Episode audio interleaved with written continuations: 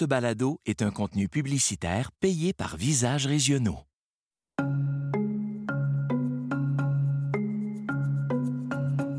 Au Québec, la plupart des gens travaillent 40 heures par semaine, 50 semaines par année. Si on soustrait en moyenne 2 semaines de vacances, ça fait 2000 heures par année. On travaille pendant combien de temps déjà? 30 ans? 40 ans? Mettons 40. Ça fait 80 000 heures dans une vie qu'on passe à travailler. Dans cet épisode, on rencontre des entrepreneurs qui s'impliquent dans des entreprises qui portent une mission sociale. Donc, du monde qui crée des liens sociaux et qui ont un impact direct dans la vie des gens. À travers ça, on va s'intéresser à comment le bonheur peut-être passer par la job. Je m'appelle Marie-Ève Arbour et je suis la fondatrice de Visages régionaux. Vous écoutez On le fait, une création originale signée Visages régionaux qui rassemble 7 territoires dans l'intention de vous montrer que nos régions sont debout, audacieuses, belles et fières. On vous amène en road trip d'est en ouest, des Îles-de-la-Madeleine au Pontiac en Outaouais, en passant par le Bas-Saint-Laurent, Brome-Missisquoi en Estrie. On va aller se promener dans Portneuf, dans l'autre Laurentide et dans Avignon, en Gaspésie.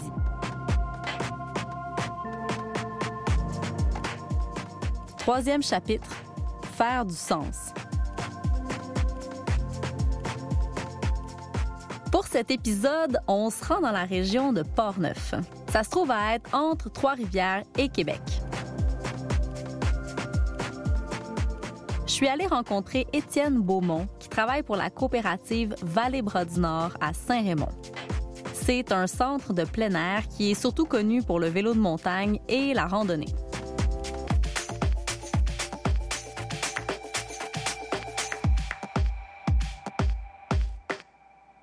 Un gars de Saint-Raymond, moi, ma grand-mère, du côté paternel, est née sur le territoire de la Vallée Bras-du-Nord. Elle a vécu jusqu'à 101 ans. Moi, mes racines ont tout le temps été quand même liées de façon assez mythique à ce territoire-là. J'ai grandi à Saint-Raymond comme tous les jeunes, c'est-à-dire un milieu en région qui était fantastique au niveau de la nature. Puis c'est sûr que c'était les occupations au niveau de la nature, c'était beaucoup tourné autour du motorisé. Les 4 roues, la motoneige et tout ça. Puis, ben moi, ça me parlait moins. J'avais la chance que mon père avait été dans l'armée toute sa vie. Fait que j'avais accès à du matériel de plein air, le sac de couchage à -40, etc. Fait que moi, à partir de l'âge de 10 ans, ben j'allais coucher dehors, mais c'était peu commun. Fait que rapidement, je me suis comme rendu compte que j'étais un peu mouton noir à faire du plein air différemment. J'allais pas à la chasse, j'allais pas à la pêche, j'allais courir le bois pareil, mais avec un angle différent. Et ça faisait en sorte que je fitais pas dans le moule du Raymondois classique. Puis c'était bien correct, dans le fond. Ça devient une roche dans le soulier un temps, puis à un moment donné, tu te rends compte que c'est une force d'être différent, d'être juste curieux. Il y a quelque chose de beau à être dans la marge aussi. Moi, ce que je veux, c'est de rêver bien ancré dans le territoire, bien ancré dans mon milieu. Ça peut être un levier de transformation, le plein air, t'sais. Moi, ça m'avait changé comme être humain. Ça m'avait, je pense, approfondi, ça m'avait amené à me connaître énormément. Je me disais, si ça a été bon pour moi dans mon cheminement, mais je pense que ça peut l'être dans le développement d'un territoire, d'une ville, d'une communauté. Fait que moi, dans le fond, qu'est-ce qui me prédestinait au niveau des études? J'avais ce rêve-là d'allier la nature, les grands espaces. Ce que je voulais ultimement, c'est travailler dans le domaine de la nature, de l'aventure, puis avec l'être humain. J'avais cette fibre-là, tu sais, en moi. J'étais un gars bien sensible. Puis dans le fond, je savais qu'il se tramait quelque chose dans mon patelin. Durant que je faisais mon bac, il y avait une coopérative qui était née puis qui essayait d'harmoniser un petit peu plus le développement sur le territoire. J'étais au courant de cette initiative-là, mais moi, mon but de revenir dans au bercail n'était pas tant ancré que ça. L'initiative dont Étienne parle, c'est le projet En Marche, pour lequel il y a eu un premier contrat de 6 mois qui s'est prolongé pendant 18 ans et encore à ce jour. En Marche, c'est le projet de réinsertion socio-professionnelle de la Vallée-Bras-du-Nord depuis pratiquement 20 ans. C'est 10 à 12 jeunes éloignés du marché de l'emploi. Ça veut dire des enjeux, des fois de santé mentale, anxiété, etc., dépendance, qui viennent passer 6 mois, en fait, dans la Vallée-Bras-du-Nord. C'est comme un travail du lundi au vendredi. C'est rempli de belles analogies, ce projet-là, parce que Ces jeunes-là travaillent dans les sentiers, travaillent à faire des sentiers, à développer et à entretenir des sentiers. Mais ils sont là, à quelque part, pour travailler leur propre sentier. T'sais. Fait que nous, on les amène juste à définir qu'est-ce que vous voulez. T'sais. Il faut y avoir quelque chose qui ressemble à une piste cyclable, qui est bien droite, puis bien lisse, bien entretenue, qui n'a pas de surprise. Mais c'est pas grave si vous voulez faire un sentier qui a bien des détours, puis que s'il y a bien des obstacles, apprenez juste à faire des escaliers de roche avec la matière qui est là. C'est pas grave. T'sais. On n'est pas là pour les juger. Vous êtes responsable de votre vie, vous êtes responsable de vous sauver vous-même, mais on va vous accompagner ce bout-là de chemin. Demain matin, là, je vous amène, là, puis dans le mois de juin, puis on travaille dans les mouches. Quand les maringouins sont à leur apogée, je vous invite à passer une journée. Il y en a qui vont sortir des sacs, il y en a qui vont dire « Mais voyons, non, c'est un calvaire ici. » Il y en a qui vont éclater. Puis on va les apprendre à juste se forger plein d'habiletés pour passer à travers ça, s'adapter. Puis tout ça est transférable dans leur vie. C'est tellement des beaux êtres humains. Fait que pour nous autres, le pourquoi que ça fait aussi longtemps que je fais ça, c'est que, tu sais, je suis chez nous. Quand je vais au village, quand je vais à la quincaillerie, à la pharmacie, je vois mon monde, je salue mon monde. Mais en même temps, je travaille à contrer l'exclusion sociale. Je travaille à faire de ce milieu-là la meilleure version de lui-même, en fait. Puis d'amener la communauté juste à être en développement. On peut-tu juste, tu sais, ne pas faire de surplace, pas être dans une stagnation? Puis tu sais, moi, quelque part, ben je fais le plus beau métier du monde. Puis je leur dois ça aussi parce que je leur dis ça quand on mange, quand on dîne dans le bois d'un endroit tout le temps différent. On est à côté sur un arbre, on est à côté sur une roche. Puis je me dis, tu sais, on est dans la nature avec qu'est-ce qu'elle nous offre, là, tu sais. Ça me fait du bien, ça fait en sorte que je me considère heureux, ce qui n'est pas rien quand même. Étienne a accompagné 250 jeunes. Ça fait beaucoup de monde. Quelques jours avant d'aller le rencontrer pour l'entrevue, on a eu l'idée de rassembler quelques témoignages de jeunes et d'intervenants avec qui il a travaillé. Parce que les transformations qu'on génère sont pas toujours facilement visibles, on trouvait ça important de les mettre en lumière à notre façon. On a une vidéo sur notre site web qui rassemble non seulement les témoignages, mais aussi la réaction d'Étienne. C'est vraiment touchant. Allez voir ça sur visagesrégionaux.com.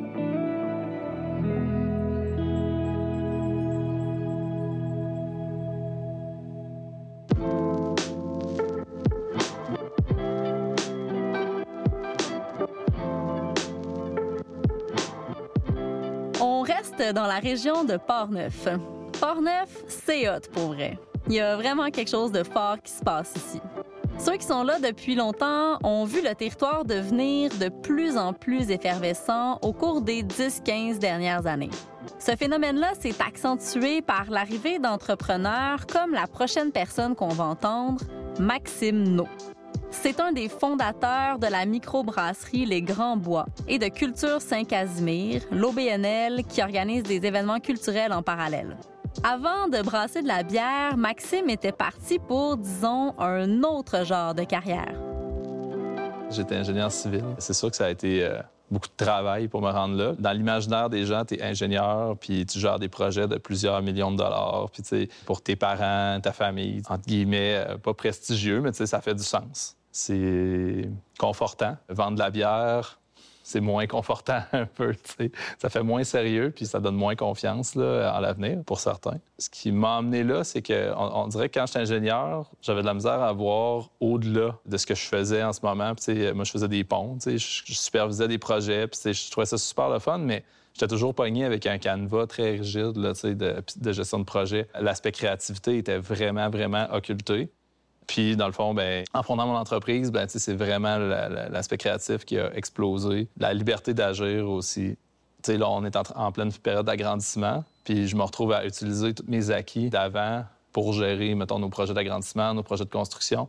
Tu sais, je trouve ça vraiment le fun, parce que j'ai pu prendre ce qu'il y avait de meilleur, ou tu sais, ce que j'avais pu bâtir comme expérience, l'appliquer à une partie de ma job, mais c'est pas ça toute ma job, tu sais. J'ai encore du monde aussi, je développe une marque, je crée des événements culturels, tu sais, c'est tellement varié.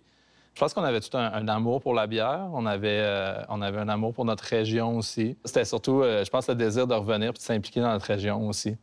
Qui était là, puis de s'intégrer au milieu de la bière, qui était vraiment effervescent. Là, on a commencé à y penser en 2012-2013. C'était vraiment les années où ça s'est structuré, puis on voyait le potentiel, finalement, des microbrasseries au Québec là, qui commençaient à émerger, puis qui n'étaient plus juste considérés comme un produit alternatif ou dans la marge ou qui étaient boudés des détaillants. Là. Entre 2005 et 2015, le nombre de microbrasseries au Québec a augmenté de 345 %. Il y en a maintenant dans toutes les régions. C'est un peu comme les nouveaux parvis d'église. Juste dans la région de Portneuf, il y en a 5. Chacune a sa couleur, sa façon de dynamiser la région. Et pour les Grands Bois, c'est d'avoir une mission culturelle qui les intéresse. Pour nous autres, c'était important de ne pas juste être une shop de production de bière, là, d'être une usine puis de vendre un produit, point. Mais on voulait avoir une retombée sur le milieu puis attirer les gens aussi. Là, à l'époque, quand on arrivait à Saint-Casimir, c'était moins recherché de venir à Saint-Casimir. Il y avait des petites activités de village, mais c'était quand même restreint. On était plus sur un genre de déclin tranquillement pas vite, là, ou une perte d'activité. Là. Dans le fond, le but, c'est que les projets qu'on met sur pied nous transcendent un petit peu. Je pense qu'au final, la première prémisse là, de tout ça, c'est vraiment de rassembler du monde. Je pense qu'on est des gens qui aiment les événements, qui aiment l'événementiel, qui aiment quand les gens trippent ensemble et quand il y a un genre de délire collectif.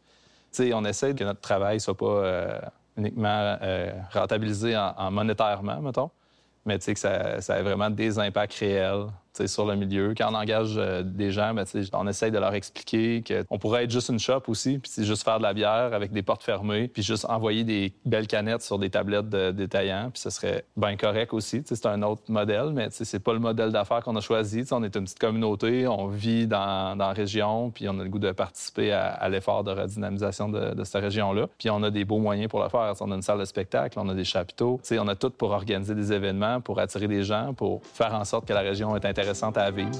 Ça fait que les gens ils sortent de chez eux puis qu'ils viennent à la rencontre de l'autre. Je pense que de mélanger toute la population ensemble, c'est un de nos buts puis c'est comme quelque chose qu'on réussit bien. C'est clair qu'on avait le goût de triper ensemble.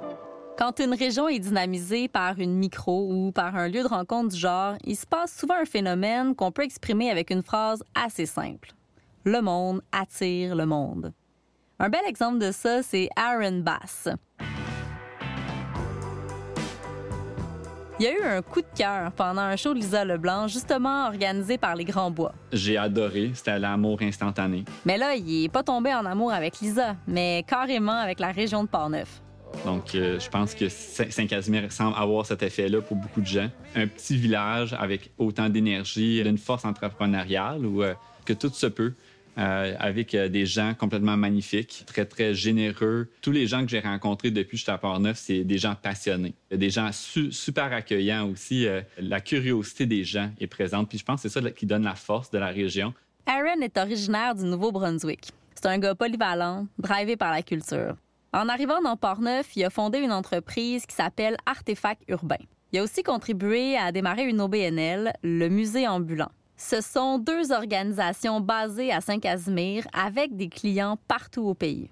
Artefacts Urbains, c'est un organisme de mise en valeur. Par exemple, on fait un projet avec la table musique à Québec. Donc, on organise un festival de musique classique. On a aussi un projet avec le circuit de canot à glace, particulièrement la course de canot à Portneuf, donc le festival de la banquise. On fait aussi de la production vidéo. Quand il y a un sujet qu'on veut mettre en valeur, on trouve la meilleure façon de le faire. Le musée ambulant, ça a été initié dans le désir de rendre les œuvres plus accessibles au public en général, puis particulièrement au jeune public. Parce qu'on trouvait qu'il y avait une difficulté ou une résistance, une difficulté d'approche, mettons, entre les œuvres et les jeunes, mettons, à l'école. On voulait qu'ils ressentent une connexion avec ces œuvres-là. Artefacts Urbains et le musée ambulant ont chacune une dizaine d'employés. Toutes des belles jobs le fun. Avec leur bureau à Saint-Casimir, à quelques pas de la micro, ça a attiré bien du nouveau monde dans la région. Aaron s'implique aussi dans un café culturel, encore à Saint-Casimir, le Café Ringo. Il est aussi conseiller municipal. Avoir la quantité de choses qui l'occupent, c'est à se demander où est-ce qu'il trouve le temps de faire tout ça. À la blague, j'ai demandé s'il n'y avait pas une journée de plus que tout le monde dans sa semaine. Ce serait le fun, mais non. En fait, la clé étant les équipes de travail avec qui je travaille. Donc, tous les projets, ce déploiement-là se fait à l'aide de gens compétents et passionnés. Honnêtement, je travaille beaucoup moins que je travaillais quand je suis arrivé, quand je travaillais autonome seul. pense que ma qualité de vie a augmenté. J'ai le temps de m'impliquer en politique, d'aller à un comité du 175e pendant 2h30, genre une fois ou 2 semaines. Donc, j'ai le temps de m'impliquer parce que j'ai une équipe de travail ultra performante. J'ai beaucoup de gens sur lesquels que je dépends. Et c'est ça la clé dans la vie. Des opportunités en région, il y en a plein. Des fois, il faut faire comme Aaron, partir d'une idée et bâtir quelque chose de nouveau. Il y en a d'autres qui sont là, juste pour nous, à nous attendre. Ça a été le cas pour Étienne McKinnon, qui a entendu parler de Mélanie Gagné. Elle a fondé la petite brûlerie à Deschambault, toujours dans Portneuf. Elle arrivait à un point tournant dans sa vie. Le timing aurait pas pu mieux tomber. En 2010, je venais de finir mes études à Montréal en relations internationales, à l'UQAM. Puis je travaillais dans un café. J'étais à une étape de ma vie que je ne savais pas trop quoi faire exactement avec mon diplôme et ma vie. Puis j'ai eu un coup de cœur pour le village ici, pour Deschambault. Fait que je suis déménagée en 2010 à Deschambault. Je passais de la ville à la campagne à ce moment-là, sans savoir combien de temps je resterais. Il fallait comme que je me crée un emploi sur mesure si je voulais envisager de rester ici sur du long terme, étant donné que ça faisait une couple d'années que je travaillais dans un café à Montréal, une brûlerie. Je connaissais quand même bien le domaine du café. Il n'y avait pas de maison de torréfaction. Il n'y avait même pas de café non plus. Puis je voyais qu'il y avait une demande pour ça. Puis ça a été assez rapide que j'ai décidé d'ouvrir ça. Un local s'est présenté à moi comme par magie. Je pense pas que j'aurais ouvert une brûlerie quand j'étais à Montréal. Si j'ai eu cette idée-là ici, c'est plus parce que j'avais l'impression que je faisais pas juste ajouter un 100e café dans le même quartier, mais que je pouvais avoir un impact direct sur la communauté, les gens qui vivent ici, leur donner ce lieu-là. Le sentiment d'appartenance, il passe par les lieux où les gens peuvent se croiser. Puis quand j'ai ouvert la brûlerie il y a 10 ans, je pensais même pas tant que ça qu'il y aurait des gens qui viendraient s'asseoir pour boire un café. Je faisais de la torréfaction, puis j'ai mis 3-4 tables là, en me disant « Mes amis, ils vont pouvoir s'asseoir puis boire un café. » Puis finalement, il y avait tellement de monde qui venait juste pour s'asseoir puis échanger avec les autres parce que ces lieux de rencontre-là, ils sont plus rares en région comparés en ville. Puis ils sont absolument nécessaire parce que c'est là que tous les liens peuvent se tisser puis que des projets peuvent naître. Le café a grandi au même rythme que la demande. À un moment donné, c'est devenu une évidence pour Mélanie qu'elle devait déménager les opérations de torréfaction dans un village pas très loin du café par manque d'espace. Donc, dans le fond, graduellement, chacun des volets a pris de l'ampleur. Juste l'entreprise en soi de torréfaction et vente de café, j'ai une job à temps plein avec ça. En plus, la gestion du café ouvert au public de restauration, ben là, c'est là pour moi que ça faisait trop. Graduellement, dans ma tête, j'ai commencé à me dire que peut-être que ce serait possible de me départir d'un volet de mon entreprise maintenant que les deux volets étaient bien séparés dans deux lieux différents. Pour moi, ben c'était évident que si je laissais aller une partie de mon entreprise, ça devait être le commerce de restauration parce que pour moi, c'était ça qui était le plus énergivore. Fait que là, j'ai commencé à envisager de vendre le café, mais tu sais, c'est sûr que je voulais pas vendre à n'importe qui, là, tu sais, c'est un lieu que les gens se sont vraiment appropriés. Fait que c'est sûr que moi, j'allais pas juste fermer le café puis mettre une pancarte à vendre en avant, là. Je pense que je me serais fait pitcher des tomates en allant au magasin général si j'avais fait ça, là.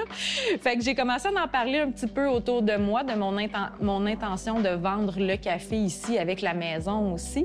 Puis assez rapidement, j'ai été mise en communication avec Étienne. Je fais vraiment confiance à mon instinct. Puis quand j'ai rencontré Étienne, tout de suite, je me suis dit que c'était la personne parfaite pour reprendre ça. Puis même, non seulement le garder aussi cool que c'était, mais le bonifier encore plus avec ses talents culinaires, puis son réseau propre à lui, puis sa touche personnelle.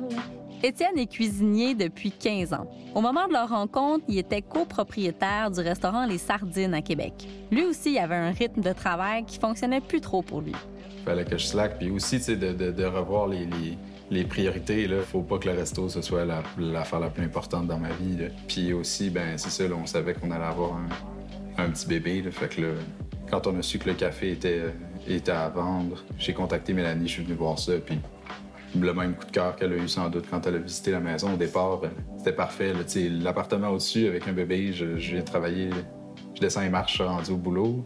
C'était le compromis de bouger en région, mais de pas non plus être dans le fond du rang, puis d'avoir à tout faire en auto. Pour quelqu'un qui part de la ville, c'est un cool village en termes de commerce de proximité puis de vie de village. Tu sais, il y a vraiment une... C'est comme s'il y avait une vie de quartier ici, avec beaucoup de commerce de proximité qu'on peut aller à pied.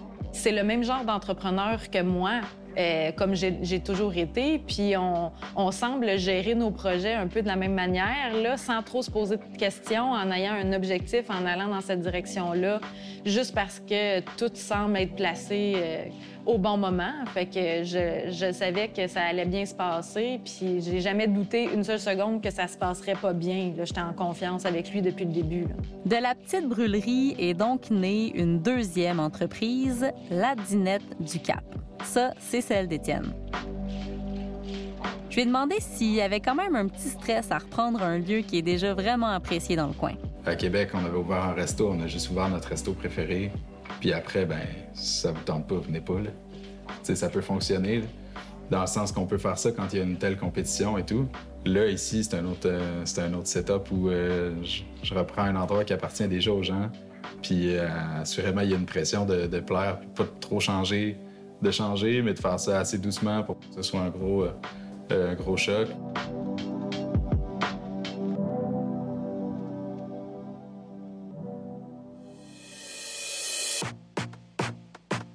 Qu'on trouve son bonheur en accompagnant des jeunes à aménager toutes sortes de sentiers. Qu'on ait envie d'offrir la culture en cadeau à son monde, de s'impliquer dans 1000 projets, ou de se permettre à soi-même et aux autres de retrouver l'équilibre. On comprend qu'en région, c'est facile d'avoir un impact, de faire la différence. On comprend aussi que quand cet impact-là peut passer par les 80 000 heures qui font qu'on gagne notre vie, ça fait encore plus de sens.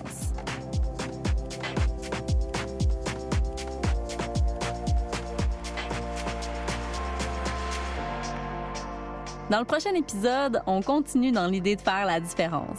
Mais on va aborder ça du point de vue de certaines personnes qui, de par leurs actions au quotidien, défont des préjugés qui sont souvent entretenus par rapport aux régions. Encore du beau monde inspirant.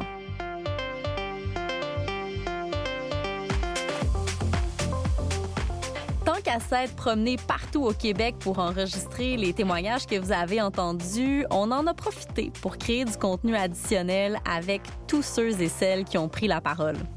Plein de belles choses à voir, lire et entendre sur nos régions. Rendez-vous sur notre site web visagesregionaux.com.